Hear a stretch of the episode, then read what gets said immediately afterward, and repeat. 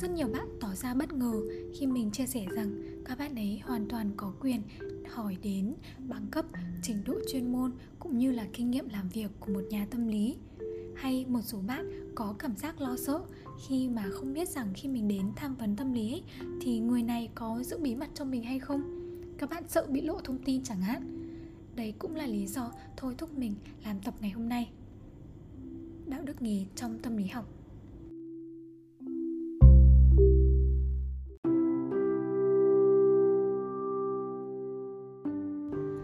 Chủ đề mà mình muốn chia sẻ ngày hôm nay là đạo đức nghề trong thực hành tâm lý.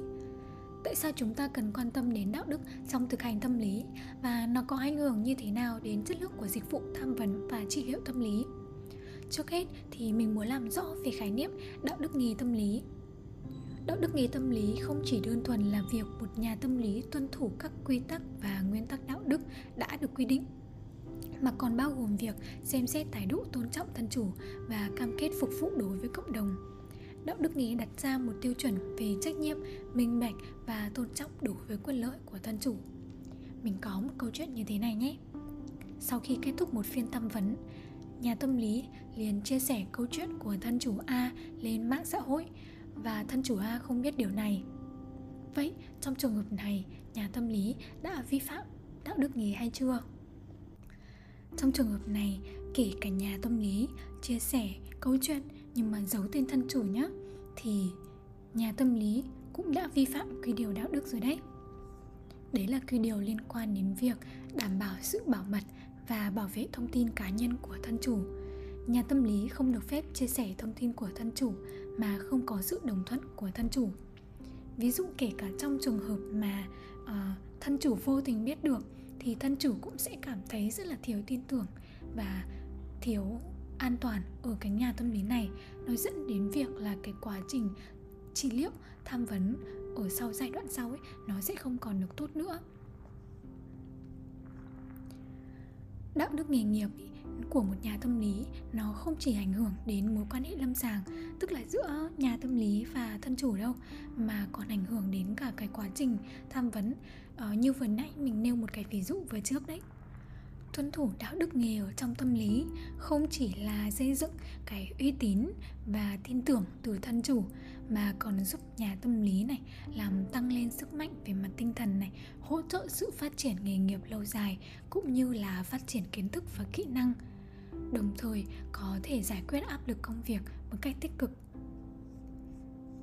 Có rất là nhiều mô hình đạo đức nghề nghiệp ờ, đối với nhà tâm lý nhé trong nhiều bối cảnh khác nhau như là trường học này luật pháp này hay là bệnh viện này. Ở các nước khác nhau cũng sẽ có những cái sự thay đổi khác nhau để phù hợp với văn hóa cũng như là uh, luật pháp nữa. Hiện nay ở Việt Nam ý, thì chưa có văn bản quy điều đạo đức hành nghề đối với một nhà tâm lý tuy nhiên là những người học tâm lý chính quy, tức là được đào tạo tại các cơ sở giáo dục uy tín này, được cấp bằng thì đều được học môn đạo đức nghề, được các thầy cô hướng dẫn chỉ dạy rất là chi tiết, đồng thời được giám sát về mặt chuyên môn lẫn đạo đức trong thời gian thực tập cũng như là thời gian đầu mới làm nghề. Bên cạnh đấy thì ờ, bọn mình ờ, cũng được các thầy cô chỉ dẫn rất là chi tiết về những cái nguyên tắc cơ bản như là uh, tính công bằng này tính minh bạch này hay là uh, việc phải luôn cập nhật duy trì các kiến thức để đảm bảo rằng nhà tâm lý luôn cung cấp dịch vụ dựa trên những phương pháp khoa học và kiến thức mới nhất. Hay là nhà tâm lý cũng cần cung cấp thông tin về học vấn này trình độ chuyên môn của họ khi làm việc với nhà với ờ, thân chủ. Cho nên là khi mà mình gặp một nhà tâm lý mà che giấu bằng cấp này hoặc là nói vòng vo tránh né cái việc mà uh, minh bạch ý, minh bạch về học vấn này minh bạch về bằng cấp cũng như là kinh nghiệm làm việc hay là đối tượng làm việc. Trong quá khứ thì mình có thể là uh, đặt một dấu chấm hỏi ở đây nhé và mình tin rằng khi một nhà tâm lý thực hành có nền tảng đạo đức nghề nghiệp vững mạnh thì sẽ xây dựng nên một cộng đồng mạnh mẽ và đáng tin cậy. Qua tập postcard ngày hôm nay mình đã thấy được rằng đạo đức nghề nghiệp không chỉ là một tập hợp các quy tắc mà mình còn cảm nhận được sâu sắc về trách nhiệm đối với nghề. Đừng quên đón nghe các tập tiếp theo tại hiểu đúng về tâm lý học nhé. Xin chào và hẹn gặp lại. thank you